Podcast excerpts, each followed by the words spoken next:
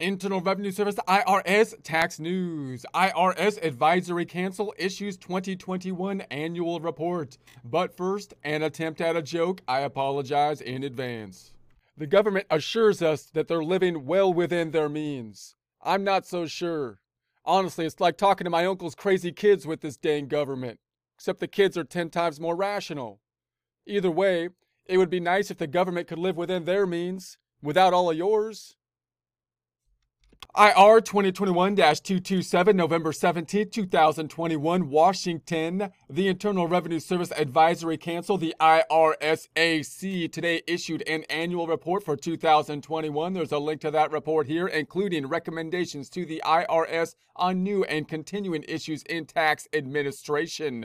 The IRSAC is a federal advisory committee that provides an organized public forum for discussion of relevant tax administration issues between IRS officials and representatives of the public. IRSAC members offer constructive observations regarding current or prospective IRS policies, programs, and procedures. The 2021 public report includes recommendations on 24 issues, which cover a broad range of topics, including adequate funding for the IRS, implementation of Section 1302 of the Taxpayer First Act, Independent Office of Appeals, reduction in electronic filing threshold for information return filers, reverse to Circular uh, 230, revisions to Circular 230, that is, postponing certain deadlines under Rev Procedure 10 or 2018 58, digital assets, continuation of Rev Procedure 94 69, the com- compliance effort around abusive promoters and preparers, online IRS uh, guidance for federal, state, and local governments, improving the taxpayer experience with the taxpayer digital communication.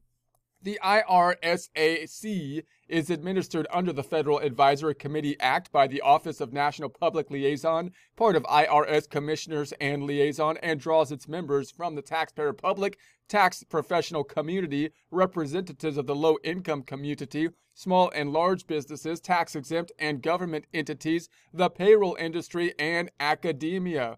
Five subgroups report to the parent IRSAC information reporting, large business and international, small business slash self employed, tax exempt slash government entities, and wage and investment. Commissioner Chuck Rettig and IRS executives thanked members of the council whose term end this year. So I'm not gonna I'm not gonna say all the people whose names they are because I'll probably butcher all of them. But then you got a list of names here. There'll be a link to this in the description if you would like to see that list here. The full 2021 IRSAC public report, there's a link to that here, and it's available on the irs.gov website, irs.gov, irs.gov. There'll be a link to this in the description.